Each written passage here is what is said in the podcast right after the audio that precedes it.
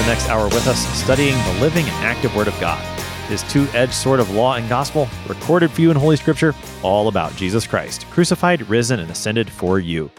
Thanks for tuning in this morning here on Worldwide KFUO. Christ for you, anytime, anywhere. I'm your host, Pastor Timothy Appel of Grace Lutheran Church in Smithville, Texas.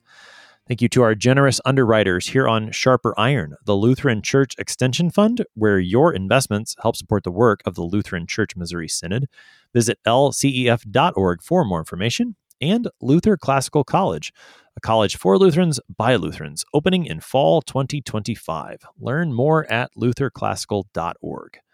On this Wednesday, August 10th, we're studying Deuteronomy chapter 4, verses 25 to 43. Moses wraps up his first sermon in the book of Deuteronomy by reminding Israel about the unique ways the Lord has revealed himself as their God so that they will cling to him and to his statutes. To help us sharpen our faith in Christ as we study God's word today, we have with us returning guest, Pastor Joel Hawk. Pastor Hawk serves at Trinity Lutheran Church in Rochester, Minnesota. Pastor Hawk, welcome back to Sharp Iron. It's good to be uh, back with you, Pastor Appel.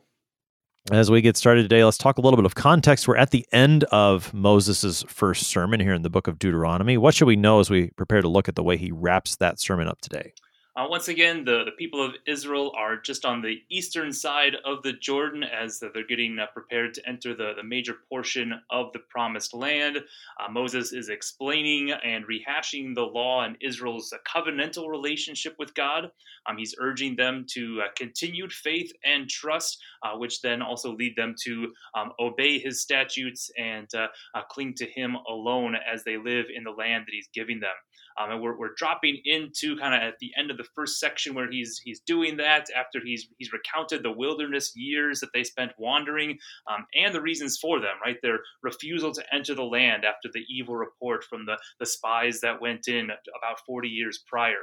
Um, but then he's rehashed God's continued goodness to them, his defeat of kings Sihon and Og, and the fact that also then, uh, because of uh, a couple of incidents, Moses himself can't enter the land with them. And, and here in this uh, kind of last portion again of that first sermon, uh, Moses is, is, going to speak to that temptation to idolatry and extol Yahweh, their God, their deliverer, um, as God alone, the only God, and therefore uh, worthy of their continued trust and worship, um, remembering all that He has done for them and all that He's shown them um, in the years prior. All right, so we have before us the conclusion of Moses' first address, his first sermon in the book of Deuteronomy. We're picking up in Deuteronomy 4, verse 25. When you father children and children's children, and have grown old in the land, if you act corruptly by making a carved image in the form of anything, and by doing what is evil in the sight of the Lord your God, so as to provoke him to anger, I call heaven and earth to witness against you today that you will soon utterly perish from the land that you are going over the Jordan to possess. You will not live long in it, but will be utterly destroyed. And the Lord will scatter you among the peoples, and you will be left few in number among the nations where the Lord will drive you. And there you will serve gods of wood and stone, the work of human hands, that neither see, nor hear, nor eat, nor smell. But from there you will seek the Lord your God, and you will find him if you search after him with all your heart and with all your soul. When you are in tribulation, and all these things come upon you in the latter days, you will return to the Lord your God and obey his voice. For the Lord your God is a merciful God. He will not leave you or destroy you or forget the covenant with your fathers that he swore to them. For ask now of the days that are past, which were before you, since the day that God created man on the earth, and ask from one end of heaven to the other whether such a great thing as this has ever happened or was ever heard of. Did any people ever hear the voice of a God speaking out of the midst of the fire, as you have heard, and still live?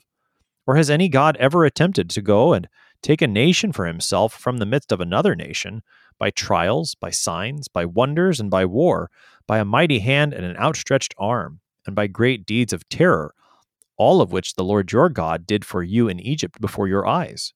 To you it was shown that you might know that the Lord is God. There is no other besides him. Out of heaven he let you hear his voice, that he might discipline you.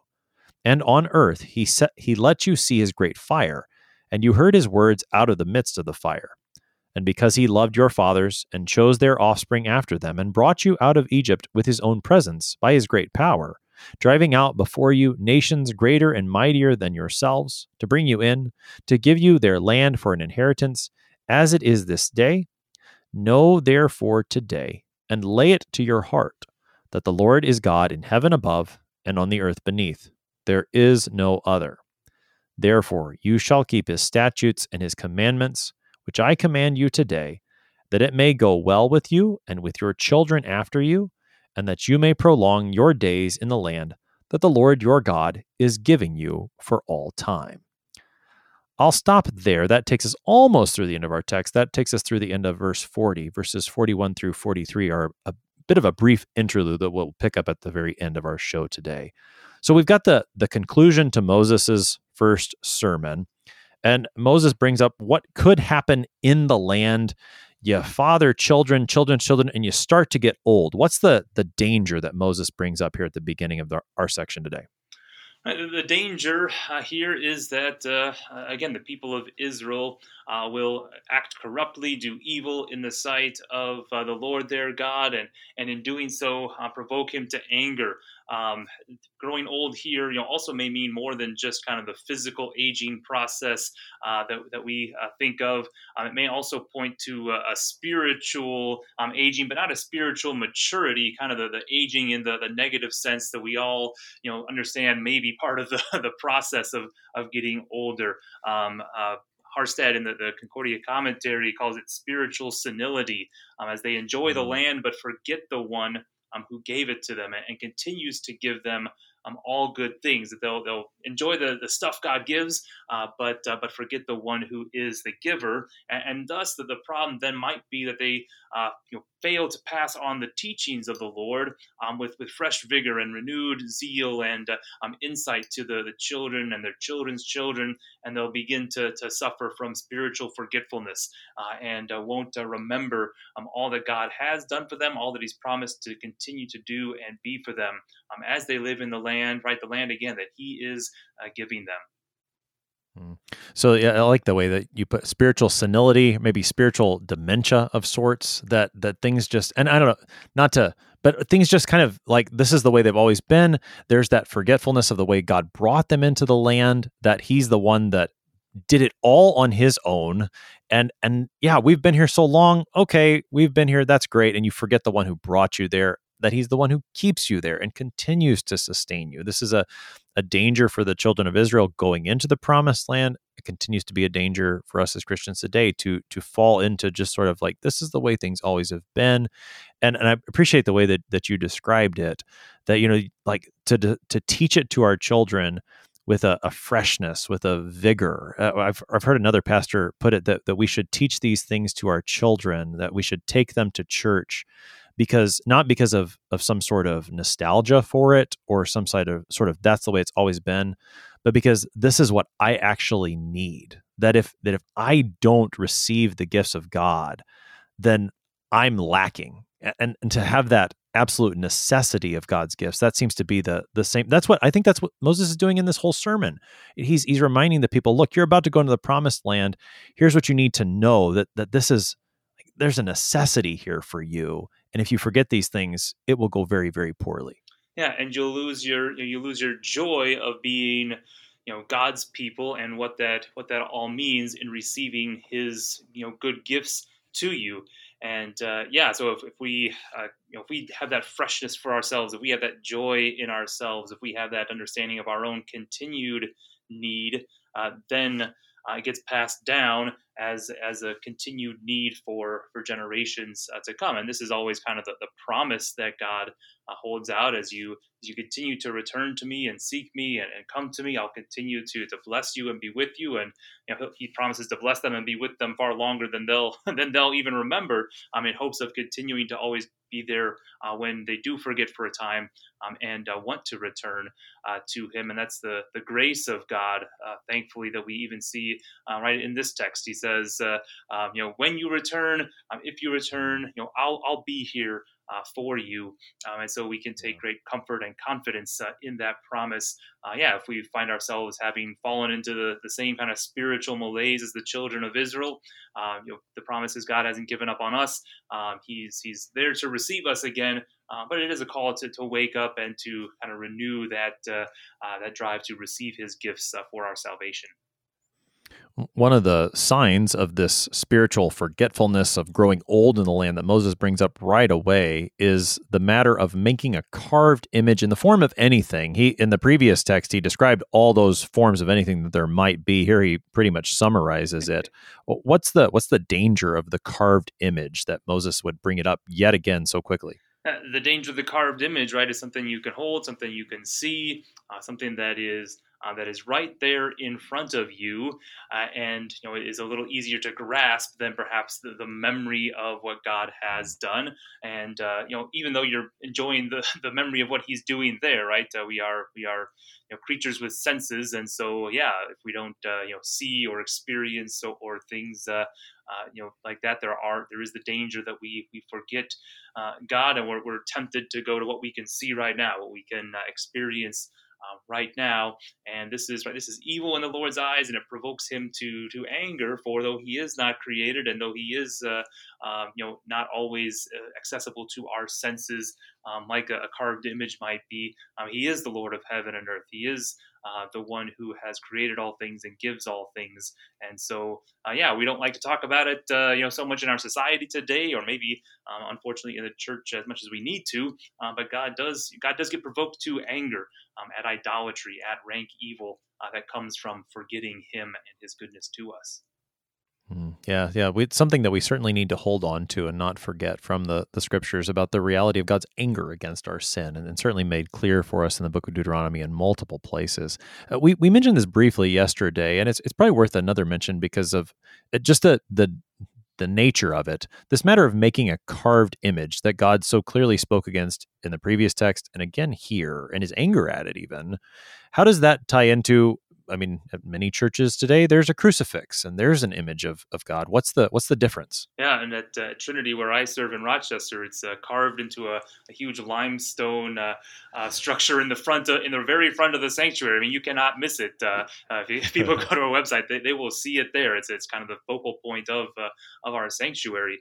Um, and so, yeah, what, what is the difference? Um, I you know, I don't know what your discussion yesterday was, but for me, it's it's always come down to, and I think this is where the the church has always talked about about, right? God is is uncreated, uh, but now, especially in Christ and the images of Christ that we have, Christ became flesh. Christ entered into creation. Uh, so now God has become a creature, uh, and, and, we never worship, right? We never worship the images of uh, Christ our Savior, uh, but He did walk and talk among us as one of us. Uh, we know the form uh, that Christ had. He was a he was a man uh, living in uh, Judea two thousand years ago or so, uh, and so uh, we can, I think, safely, um, if you know, make make images to help us remember, um, you know, what who he was, what he did, um, and what he still is for us as uh, both God and man um, in the flesh for our salvation. Mm, yeah, I mean that's that's what we talked about yesterday was the fact that in Christ we see the image of God. Christ calls himself the image of God. If you want to see God, where where do you look? You look at Jesus. And and in that image then in in him we do see God. And so when we the as, uh, the way I think we put it yesterday was the that's the difference between Deuteronomy chapter 24 with the year 1406 BC and the year 2022 is that everything that Jesus did comes in between it. And that's why we do. I mean, and I, I looked up your website while we're talking here, and what a fantastic image there that you have as the reminder of who God is. He is the one who has been crucified and raised for our sins. When we see him, we see what he has done, so that we do not need to be afraid of having a crucifix or, you know, even like a, a nativity scene around Christmas time or other pictures of what our Lord Jesus Christ has done. This is good. It helps to do the very teaching that prevents the spiritual forgetfulness we're talking about. So, with with that in mind, keeping through the text then as the Lord speaks through Moses, you have this calling of heaven and earth to be witnesses against the people of Israel in verse 26. What's what's happening with that language? Uh, yeah, it's it's kind of a reminder that right, God Himself is you know Lord of all creation, and uh, He's He's calling uh, creation kind of against uh, or to at least witness what Israel will do or fail to do uh, in the land. That's happening um, in the created cosmos and in the created order. So nothing is going to escape uh, uh, the notice of you know the land. It's almost a personification of of the land and, and the heavens and the earth, but it's it's a reminder of Israel's um, status and nature in creation, uh, doing its things you know in time and in space and in this land, uh, and and all everything will be laid bare by God in the end. I mean, Christ our Lord uh, talks about this as well uh, in Luke Luke eight, where he says, you know, everything you know everything done in secret will be revealed, and so what we do as people will be will be seen by the one who made uh, heaven and earth and uh, it will be you know god will call it to bear witness against us or you know for us uh, in the truth of what we do or don't do um, as his people hmm. So the fact that that they will witness then this is supposed to be a deterrent against what will happen and the lord is pretty clear if you do these things here are the witnesses you'll perish from the land that you're going over the Jordan to possess. This is the exact, I mean, the Lord says, I fulfill, I'm going to fulfill my promise for you, but if you act in this way, you're going to die. Exactly. Yeah, and and Isaiah one, uh, you know, brings up this the same imagery, um, and, and the Lord kind of at that mm. point, you know, brings them to witness. He says, "Hear, O heavens, and give earth, O earth, I give ear, O earth, for the Lord has spoken. Children I have reared and brought up, but they have rebelled against me. Uh, the ox knows its owner, the donkey its master's crib, but Israel does not know. My people uh, do not understand. He kind of calls the witnesses in uh, and begins to, uh, you know, bring the judgment to pass in the prophet Isaiah. Uh, and so we see this is just the way God is is working and saying, you know, you know God Himself doesn't act in a vacuum either. He calls yeah. His own witnesses too to His long suffering and patience, uh, but also then uh, the need for His justice against sin and idolatry. Hmm. Yeah, it's it's quite striking to see. Again, to put this into the context, Moses is talking to people who are about to enter the promised land, and he's laying out before them this is what's going to happen if you don't listen. Like this joyous moment that you're about to experience, it can all be taken away. And and Moses here really starts to look pretty far ahead into what's going to happen. He, he speaks even about, I mean, it sounds like he's talking about the exile prophetically here as he, he begins. He says, The Lord will scatter you among the peoples. Talk about that language of the Lord scattering. Yeah, that's uh, certainly the language of, of exile. He's looking that far ahead. Certainly, we see some of this pattern arise in, in the time of the judges as well. Uh, but here, for sure, the scattering um, looks ahead to uh, to the exile. This is brought up again um, in Deuteronomy later on. This uh, this you know, judgment uh, against sin and idolatry will lead to the people being scattered. God is gathering them into the land right now. He's giving them a place. Um, and so, scattering is, is language of of judgment in in and throughout the Old Testament. Um, the people are, are scattered among the people. This is part of uh, Nehemiah's Lent um, lament in chapter one uh, of his that you know remembering this word. Um, remember the word uh, Nehemiah says to, to, God that you commanded your servant Moses, saying, "If you're unfaithful, um, I'll scatter you among the people." This is prophesied in Ezekiel and Jeremiah, uh, you know, throughout uh, their their prophecies. The, the scattering that God has done, also the um, Jeremiah brings up a judgment against the false shepherds uh, who have uh, participated in this scattering themselves by keeping the people from the true worship um, of the Lord their God. Um, so, so scattering is a, theme of judgment. Uh, we see this in the uh, the Tower of Babel as well, right? The people had gathered in one tongue and one language uh, for for one purpose, you know, unto idolatry and pride, and God's judgment was to scatter them, disperse them um, over the face of the earth, as He you know, also uh, scrambled their languages. But then, right, there's always the good news uh, that that also lies uh, behind that um, that our God is a, a gathering God.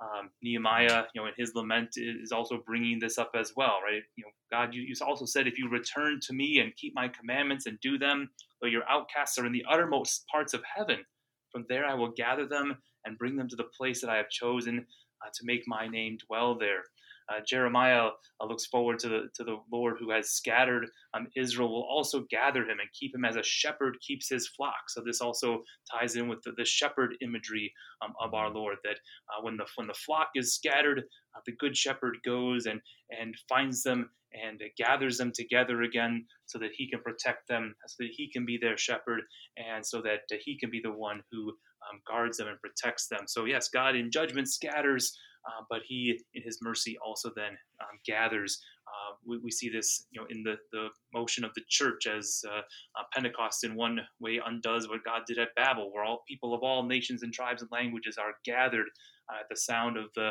the rushing wind and the, the, preaching of the apostles, um, and wonder at what they have seen and heard on that day.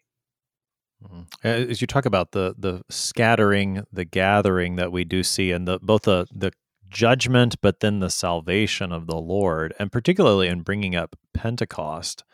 I think in the in the Lord scattering His people, which which does happen in the exile.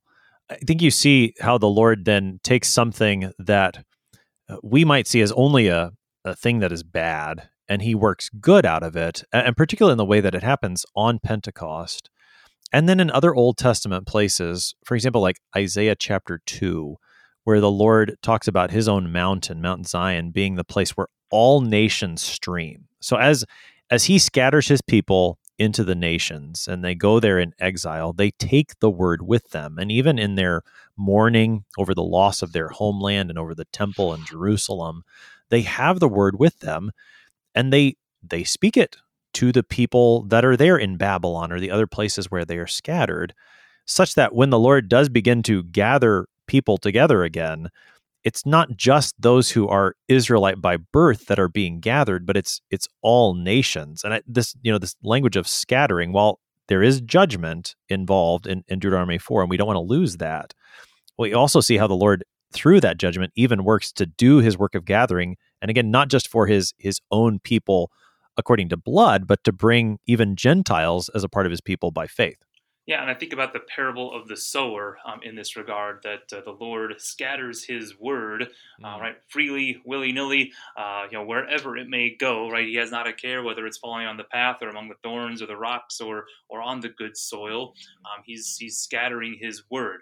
Uh, so we, uh, yeah, we, we, rejoice that the Lord scatters His word uh, near and far, and uh, that He sends that into all nations uh, again, so that He can also then do uh, the gathering uh, work that he uh, that he longs to do. You know, it's what the, it's what the church does. Um, the church gathers together, and this was you know one of the jarring features of, of the COVID nineteen closures, right? That we were we were kind of scattered from one another's physical presence and and isolated. Uh, you know, God, God, doesn't work in a in a you know at least ultimately in a scattering way. Um, he does scatter his word freely and sends it through um, his people um, out into the, the world, but it's for that ultimate purpose of gathering others around himself. And I, I, think we we all heard stories too about the you know the times of, of COVID nineteen and the scattering, the jarring effect that had. Uh, there, there were things that uh, were used to to you know gather additional people um, to connect them to Christ or, or grow them more closely uh, to their to their faith in in Christ and, and relying on Him and His the security we have alone in Him and not anything else in this world. Mm. Well, in this this gathering language, then this is the way the Lord often speaks when it comes to not just what happens within the church today. You know, the Holy Spirit calls, gathers, enlightens, and sanctifies the whole Christian church. But this is this is language then that points us toward what the Lord will do on the final day. That's the final gathering. Yes, indeed. You know, Second Thessalonians two uh, says, you know, concerning the coming of our Lord Jesus Christ and our being gathered together with Him. The the resurrection is the great gathering.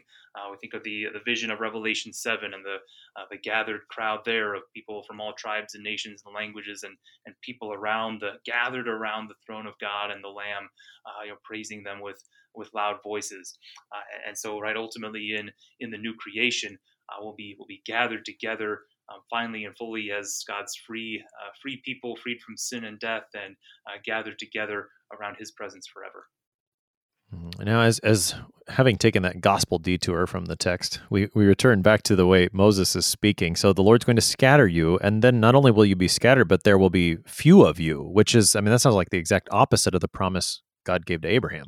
Yeah, there's uh, in you know, kind of throughout this little section, uh, there's kind of various touch points as to the, the way that this promise of Abraham, while it's still going to be in effect, is kind of be is going to be uh, have the opposite effect on the people as they uh, forget Him and as they potentially walk away uh, from the Lord. Uh, you know, I will, I will bless you, says the Lord. You know, throughout De- Deuteronomy turns into the possibility of, of cursing, right? And more of that comes a little later in Deuteronomy, but it's there. Um, the, the language of I will multiply your offspring turns here into all right, being left few in number. Uh, in Genesis 22, one of the promises, your offspring will possess the gate of his enemies. Uh, and what we just talked about, right? Them being scattered into and in some ways being possessed by the peoples and nations, uh, maybe as a result of their unfaithfulness.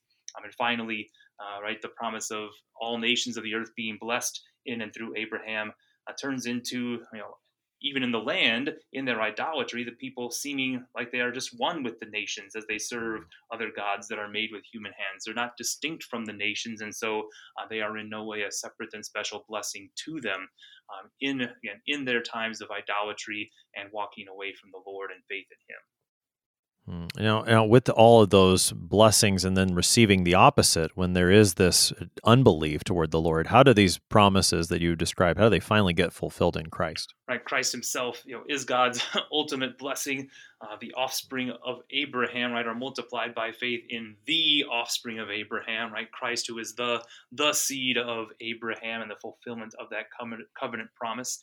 Uh, we have the, the, joyful news, right, that through faith in Christ and his victory, uh, we possess the gate, so to speak, of our enemies of sin and death. You know, I, I thought, think of uh, Matthew 16, where uh, where Christ uh, tells Peter, I tell you, you are Peter, and on this rock I will build my church, right, the rock of Peter's confession, and the gates of hell shall not prevail against it.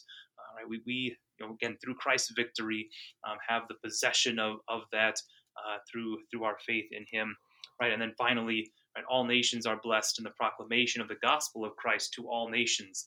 Um, at the end, you know, God, what Christ tells his apostles uh, to do at the end of Matthew and Luke and at the beginning of Acts, right? Take the gospel into all nations, uh, baptizing and teaching and uh, proclaiming the repentance and the forgiveness of sins. Uh, so it's uh, it's in and through um, Christ and you know the ongoing work of Christ in and through His church uh, that this you know blessing of, of Abraham uh, gets uh, gets continued continues to be you know scattered to all nations uh, that they might be mm. gathered um, and blessed uh, by God. Mm, yeah, that promise to Abraham continues to provide backbone for the book of Deuteronomy. We're going to keep looking at this text on the other side of the break. You're listening to Sharper Iron on KFUO. We're talking with Pastor Joel Hawk about Deuteronomy chapter 4. We'll be right back. Please stick around.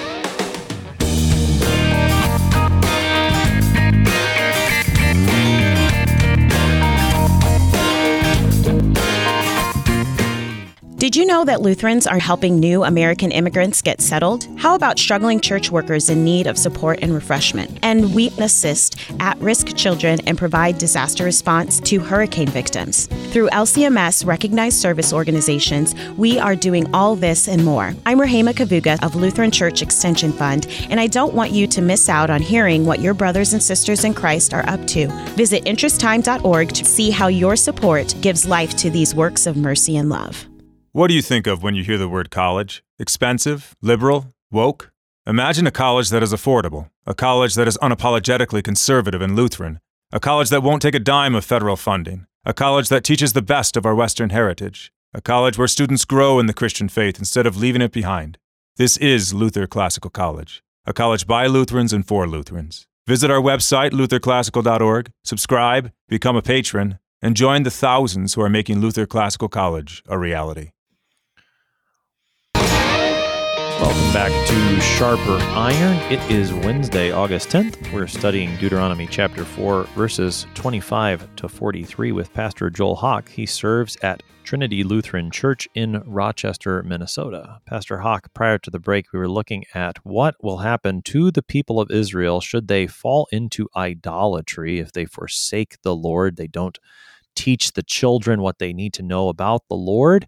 And this is perhaps a bit surprising as the Lord describes what happens in exile. They'll actually serve these these false gods, these gods of woods and wood and stone. What what happens there in verse 28? yeah, they will serve them there. You know, by and large, this will come about because they've already been uh, serving them. Uh, and here's you know one of the epithets kind of against these idols right there: the work of human hands.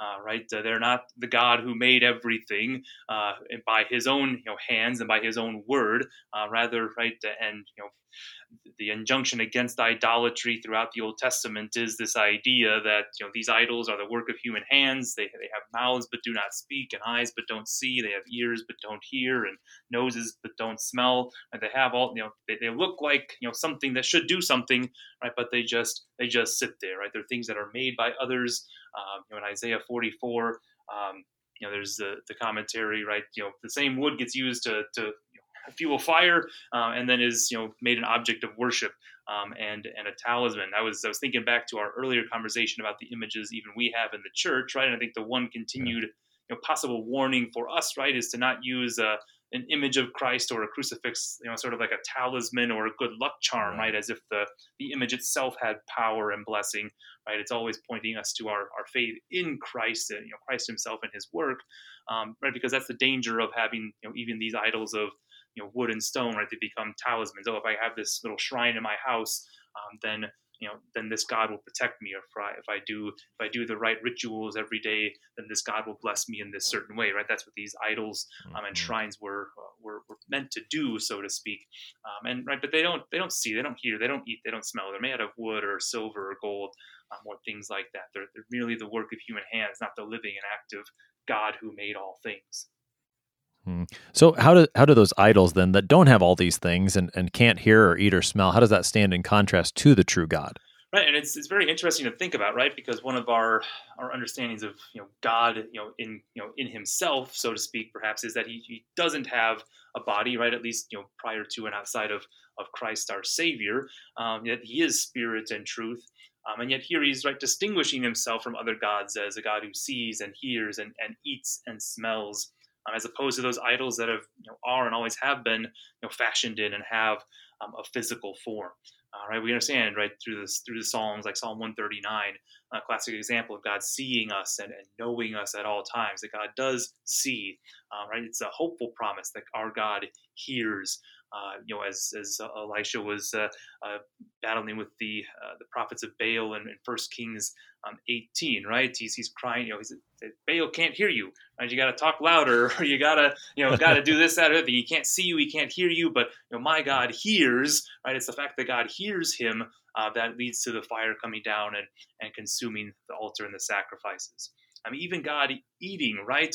Um, that the text maybe doesn't specifically say um, that God Himself eats, but uh, right, Moses and and the others went up on the mountain, um, and you know it says they, they ate and drank with God um, there on the mountain in Exodus 24 uh, 9 to 11. I think of the vision of God's mountain in Isaiah 25 as a one with a feast set um, there as well. Um, so again, no picture there in Isaiah 25 of God Himself eating from that feast, but uh, food certainly uh, there around. Um, and then, you know, the idea of smell, right? God, uh, our prayers and the, the, pleasing aroma of the Old Testament sacrifices as incense that rises up to God. Um, yeah, maybe perhaps in one way, uh, you know, anthropomorphism. But you know, I think, uh, especially in a text like this, God says, "Well, these idols don't smell." Uh, maybe God is a God who does smell, even though He doesn't have, right, again, physical features, you know, even before Christ Himself. Well, you know, I mean, it's it is interesting that within this context, where there is no carved image to be made, that these these are the features that are that are pointed out, and we know that God does. You know, He is the one who does see, hear, eat, and smell. It. I, I wonder if this is one of those places in the Old Testament when when this is the the difference between idols and the true God that we're we're given the clue that hey the incarnation is coming because in in Christ God does truly see, hear, eat, and smell like like you and I do. I, I, that's I don't know. I don't want to say too much, but I, I see a, a, hint of the incarnation in this sort of juxtaposition. Right, or at least that God, you know, or at least you know, also that that we are you know made in God's image, and so uh, though yeah, that we we we ourselves you know ha- have and do things similar to uh, to what God does and is, um, and uh, certainly we can we can understand Him um, in some ways, and he wants to be understood by us. And certainly, I think at the very least, that points us to Christ uh, as the the ultimate you know, understanding and knowledge of who God is, as we talked about earlier. That He is the image of the invisible God, and that uh, He, da- he certainly does see and hear and eat and smell exactly in the same way uh, that that we do, right? Even after his resurrection, you know that uh, uh, that he ate the broiled fish, kind of saying, "Hey, I'm, I'm, not a ghost, right? You're not seeing it kind of just fil- filter through me, right? I'm actually eating like like you are, even after the resurrection. So even Christ in his post-resurrection uh, glory, so to speak, you know, does these things by you know according to his human nature uh, for sure, uh, and we, we certainly want to kind of look forward to that. Mm, yeah, yeah. So as as Moses continues then in the text, uh, this verse twenty eight seems as this is the rock bottom of the exile. You're going to to serve these false gods that you already were of your own volition. You're going to see just how bad that was, uh, but through that, the Lord's going to to bring you back to Him, and you're going to start to seek Him. Uh, what do we see in verse twenty nine? Yeah, it's it's a wonderful promise, uh, right? That yeah, when we hit rock bottom. Um, God is still there um, when you do seek. And again, we would understand that motion happening by the power of the Holy Spirit, uh, maybe working through the law and through an understanding of, hey, I don't like life the way it is, and I've hit rock bottom. Uh, the Holy Spirit can work in our hearts to, right, again, seek the Lord. And He says, when you seek Him, you'll find Him. And and for us, you know, I think the question arises, well, where are we going to find him, right? Are we going to find him on the mountaintops? Are we going to find him um, in our hearts? Uh, where are we going to find him?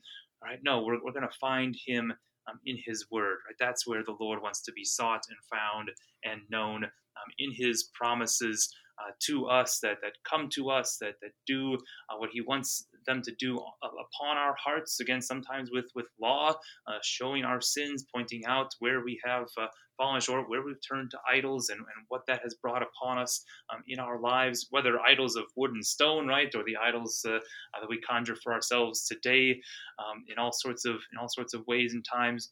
But God says, when when you when you realize what's going on, I'm going to be here um, with my word um, for you. Uh, you will find me because that's where I am and that's where I want to be seen and known.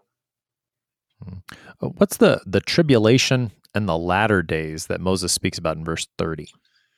Yeah, so like many Old Testament prophecies, you know, maybe has a couple of, of touch points uh, for us. Uh, you know, we certainly want to think about this as a as a reference to right, the people in tribulation and exile, and uh, kind of the, the, the latter days of what Moses is is seeing here that they'll return to the Lord your God and obey His voice. Uh, but but certainly, right, as we we consider the, the whole totality of scripture when we see tribulation and latter days kind of connected together uh, we think of we think of the end times uh, so to speak and those those end times uh, through Christ, uh, right? That the New Testament, uh, Christ Himself promised and say uh, there's going to be times of trouble and turmoil um, in the latter days of all things, not just the latter days of our time in in the Promised Land or in exile, but in the latter days of all things.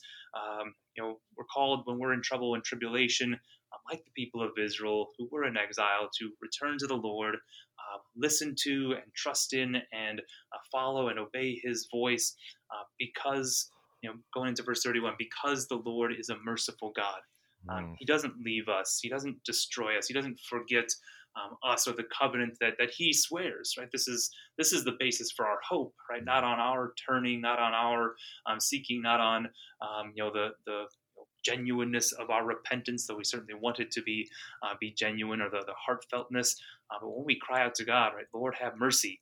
Um, not maybe even knowing all that maybe entails, God is merciful. God is God is gracious. You know, contexts like this, I think of you know I think of the parable of the prodigal son, um, as we call it. So when when when the son comes to his senses, right? So when Israel comes to his senses, when the Christian uh, you know comes to their who's maybe fallen away for a while comes to their senses, God is ready to welcome welcome back in tender embrace. With you know with, with God, what is dead and lost uh, can become alive and found again uh, by His grace and mercy. And so there's there's always um, hope and promise for us that He's still merciful. We can still find Him in His Word, and that He still sees us and knows us and is always inviting us to return to Him, no matter how bad it's gotten and no matter how far we've wandered. Mm, yeah, what a what a beautiful promise, and I, I really like the connection to the the parable of Luke fifteen about the uh, the parable of the prodigal son that that wonderful picture of the father who's who's there doing precisely what the Lord is doing for his people here in Deuteronomy chapter 4. Now, as, as Moses continues then with his, his sermon, he invites the people yet again to consider how God has treated them in the past. And I, as the text goes forward, it, he really starts to emphasize and really just hammer home uh, the uniqueness of what God has done. You know, he's he's already talked several times about the futility of idols. They they can't do any of these things. And and here he really just says, you know, look, look at what God has done. Has any other God ever even tried something like this? What what things does Moses start to point out about the things that God has done in the past, starting there in verse 32? Yeah, and he uh, he starts with the Sinai event, right? Uh, when when God uh, you know comes down. He's, he's delivered them from uh, from Egypt, and you know that's another that's another you know, part of it too. The deliverance at the Red Sea and uh, being brought to Sinai, and the, the thunder and lightning, and the sound of the trumpet, and the mountains smoking, and uh, you know. Exodus 20 says the people were afraid and trembled when they saw this and stood far off and said to Moses, Right, you speak to us and we'll listen, but don't let God speak to us, lest we die. Um, uh, right, and Moses says to them, Then don't fear, for God has come to test you, that the fear of him may be before you. Right, God God appeared in this way uh, in some ways to you know, kind of make them afraid, to make them understand that He was a living and active uh, God, that there was you know great you know seriousness in what um, God was was doing and putting before them. That this this wasn't just kind of a, again a kind of freedom to nothing or freedom to do whatever they want, but a freedom to be um, His people. Uh, right, so not not just seeing God um, in, in, the Old Testament is understood as a death sentence, but even hearing God's voice directly uh, was thought as as too terrible a thing. And, and, it's actually right. We have this account in Exodus 24 of the uh, the tent of meeting that Moses had, where he would go and mm. and meet with God. And and actually, the reason for the veil over Moses' face after he emerged from the tent of meeting was not is not described as that he saw God, but that he talked with him.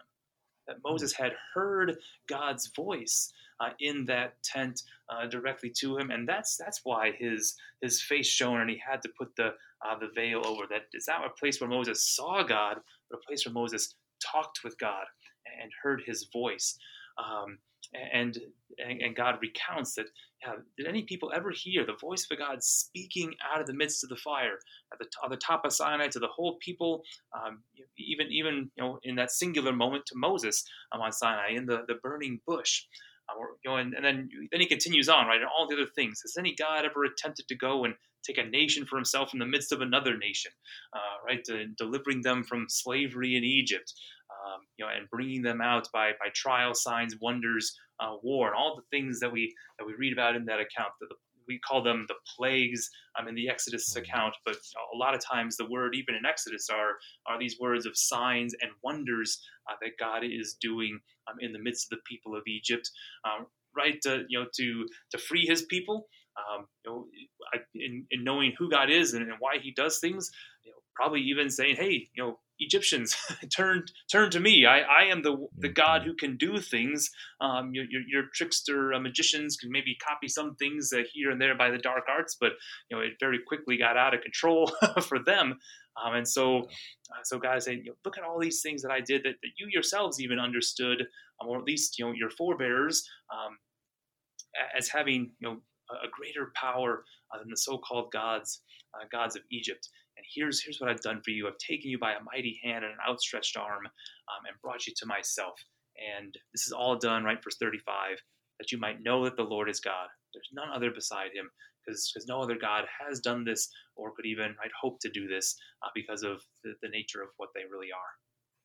Hmm, uh, this is one of those sections of, of Deuteronomy that would I, I could just hear any Christian pastor taking and and just updating to where we are in the Lord's history. You know, Moses brings out the things he does because of the the time in which he stands, 1406 BC.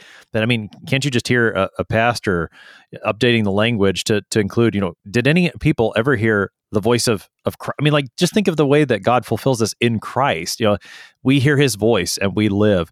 He He took us out of the the devil's domain of darkness and brought us into the kingdom of light. I mean, it's just what a such a, a close parallel between what God did at this time and what He's done now in Christ. Yeah, and Hebrews one points us to that too, right? Very often in the Old Testament, God doesn't directly speak to people; He speaks through the prophets.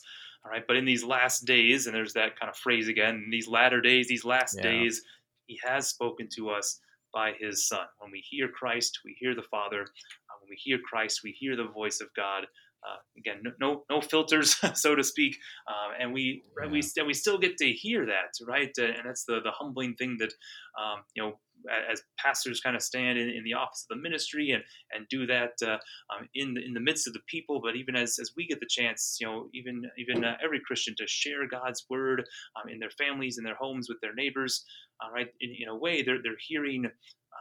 They're hearing the voice of God because they're hearing the word of God. Um, that word itself, which is powerful and, and living and active and, and does what God uh, sends it to accomplish uh, in the lives of people when it's spoken. Mm. Now, all of this, as Moses makes clear, is to that the people would know that only the Lord, only Yahweh is God. There's no other besides Him. In verse 36, he says part of what God was doing was to discipline the people. What was the discipline that the Lord wanted to give His people? Right, the uh, the discipline of uh, shutting their own mouths and uh, listening to listening to His voice uh, uh, for their own good. Right? There's not there's not punishment uh, here, so to, so to speak. you know, certainly you know, that's that's kind of the context of what might happen here. But the the discipline of hearing the voice of God, the discipline of uh, listening to God rather than our own thoughts or our own voices or the voices of the world around us or or anything like that. Right, a discipline that that we still need. Uh, today, a discipline that we pray that the, the Holy Spirit uh, cultivates um, in our lives of, of listening to God above all things, of uh, um, hearing his hearing his instruction, hearing his even his good news, uh, to to understand uh, you know, what has happened to our sins and and where we get eternal life, uh, and all those things wrapped up in it. Hmm. As, as Moses continues, then he says, "This is because he because he loved your fathers. He brought you out of Egypt. He chose their offspring." There's a lot of gospel language in this part of the sermon. A lot of gospel language that's you know reflected in the in the New Testament as well. I think of Colossians three twelve that we are we are God's chosen ones, holy and beloved uh, in Christ. Uh, that it's in Christ as the fulfillment of these promises to uh, to Abraham that we receive God's grace, that, that we become God's chosen one.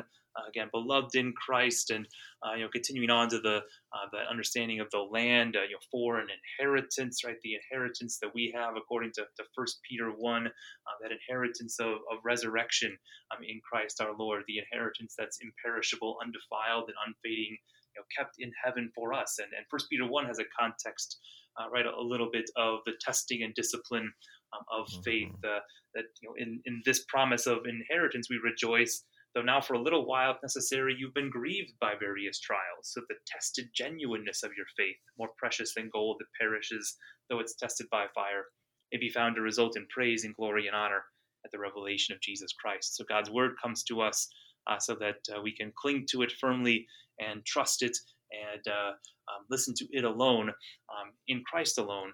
Uh, rather than all the, the voices that uh, we find around us and even uh, within us um, from our sinful nature. Mm. I mean, you can, as as Moses concludes it, I think you should. We need to hear his voice building to a climax here. I mean, just listen to know therefore today, lay it to your heart that the Lord is God in heaven above and on earth beneath. There is no other. You just have to hear his his voice building as he comes to the the conclusion of this sermon. Uh, talk a little bit about the language of of laying it on your heart there in verse thirty nine. Right. This right, this isn't just that that intellectual assent, right? I don't I don't just you know know the thing in your mind, but this is the the language of the catechism, right? To fear, love, and trust in God uh, above all things, right? Lay it, uh, lay it on your heart. Uh, let it be deep within, you know, who you are and um, what you believe. Uh, that right, this is that Yahweh is God in heaven above and on earth beneath. There is no other, and therefore, again, He's worthy, deserving, um, the only one you know really out there who who you know commands and controls your your faith and your life and uh, you know is able to do all good things for you and he promises to do that um, you know, as you follow him you know even when you, you don't follow him for, for a great long while as we see in the mm. uh, the story of the old testament um, and, he, and this knowledge that the lord is god in heaven above and on earth beneath that, that he is the one who has created all these things and you know i think of the of the images from the uh, the new telescope that's out there i'm blanking on the name right now um, but uh, um, but you know just the vast expanse of the heavens and our, our continuing knowledge of the, the depths of the earth and the, even the, the, the, microscopic nature of, of the way God's created things here uh, should really you know, fuel our just awe and wonder of who God is uh, what He's done, what He still controls, what He's over,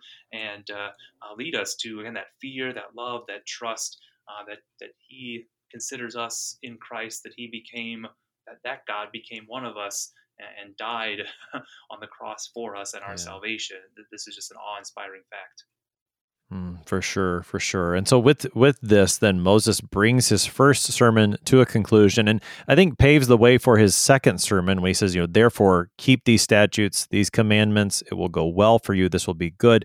He's laid his case, is very persuasive sermon here to listen to the Lord, to hold on to Him because He's the only God, because of all of His faithfulness to you, even in your unfaithfulness cling to him. So with that conclusion, we, we get to the end of Moses' first sermon there in verse 40, setting the stage for what he's going to start preaching in verse in chapter 5. We have a little bit of an interlude here, verses that we haven't yet read. We need to pick up today. This is Deuteronomy 4 verses 41 to 43 a little bit of, of action here in the deuteronomy in the book of deuteronomy in the midst of these sermons. We continue in the text. Then Moses set apart three cities in the east beyond the Jordan, that the manslayer might flee there, anyone who kills his neighbor unintentionally, without being at enmity with him in time past. He may flee to one of these cities and save his life. Bezer in the wilderness of the tableland for the Reubenites, Ramoth in Gilead for the Gadites, and Golan in Bashan for the Manassites. That's verses 41 to 43 of Deuteronomy chapter 4. So, a, a, brief interlude in the midst of these sermons, some action, something that Moses actually does.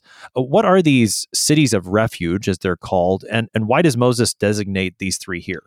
Yeah, so a brief description, right, is given in, in verse 42 that uh, the manslayer or someone who has, uh, you know, killed another person uh, might go to these cities, and especially for those who uh, right killed killed this person, their neighbor, unintentionally, without uh, hatred in your heart. And a lot of this is picked up and described a lot more fully in Numbers 35, uh, specifically 9 through 15. But but a lot of Numbers 35 is is given to describing these cities of refuge and the various uh, possibilities and reasons uh, and ways that somebody might kill somebody else, you know, unintentionally without uh, being at enmity with him um, in time past.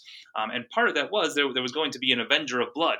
Uh, with uh, with you know hmm. for the person who was was killed, someone who would make sure that uh, justice was done one way or another, and uh, that the manslayer, the, the murderer, could uh, flee to these cities and uh, you know have them as a place of refuge uh, you know, and they, they would have to live there for for some time. So it's not like they could flee there and then things would be figured out necessarily, and then they'd right away go back go back home. Uh, there was kind of a time frame uh, listed there. But anyway, it was a, it was a place where um, and, a, and a, a, way for God to protect those um, who again yes had taken a life, um, but through through the process.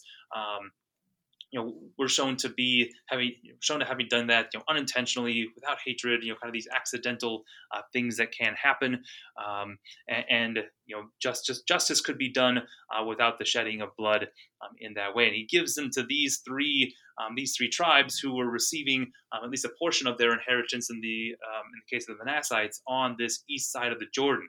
Um, Numbers 35 had set this up that there would be three on that side of the Jordan and three um, in Canaan proper, you know, in that in that uh, region. So, and and just briefly, as as we conclude here, why? I mean, is there you know, we've been reading a sermon, and here we got some cities of refuge. Is this just that's when it happened, and so that's when Moses records it here? Uh, that's certainly a, either a, possibility for the only reason, or, or certainly perhaps a part of it. Um, you know, at a, at a, deeper level, it can be an example of you know Moses carrying out God's commands, um, an example of God's gracious provision once more. Uh, that uh, here, here's an example of you know how God acts graciously for you, and here's an example of what it looks like to carry out God's commands um, as well. And it kind of, you know, one final um, legitimizing piece as well for the occupation of that land and, and those regions by Reuben, uh, Gad, and Manasseh um, on that side of the Jordan. Um, you know, we see how that kind of causes some some stressors and uh, um, tensions, uh, you know, as time goes by in the Old Testament. Uh, but the, this was, you know, foreseeing this was part of what God intended, or at least uh, gave to the people, um, because He very clearly in Numbers 35 says, you know, three of these cities of refuge will be on that side of the Jordan uh, for for the hmm. people who dwell there. Mm, yeah, so maybe a, another one of those, as we've said in, in previous, when we are talking about chapter three and that conquering of that side of the Jordan, how there's a foretaste of what is to come here in the giving of the cities of refuge in real time. Yet another foretaste of what God is doing. He's given you, as according to His promise, He will continue to give to you according to His promise as well with the cities of refuge. Pastor Joel Hawk serves at Trinity Lutheran Church in Rochester, Minnesota helping us today with Deuteronomy chapter 4, verses 25 to 43. Pastor Hawk, thanks for being our guest today. Been great to be with you again. The Lord is God. There is no other. He alone can see you and hear you and be with you. He is with you. Your Savior, Jesus Christ, is Emmanuel, God with us. There is no other God. Worship Him alone. I am your host here on Sharper Iron, Pastor Timothy Appel of Grace Lutheran Church in Smithville, Texas. If you have any questions about Deuteronomy chapter 4, send an email to kfuo at kfuo.org. We always love to hear from you. Thanks for spending the morning with us. Talk to you again tomorrow.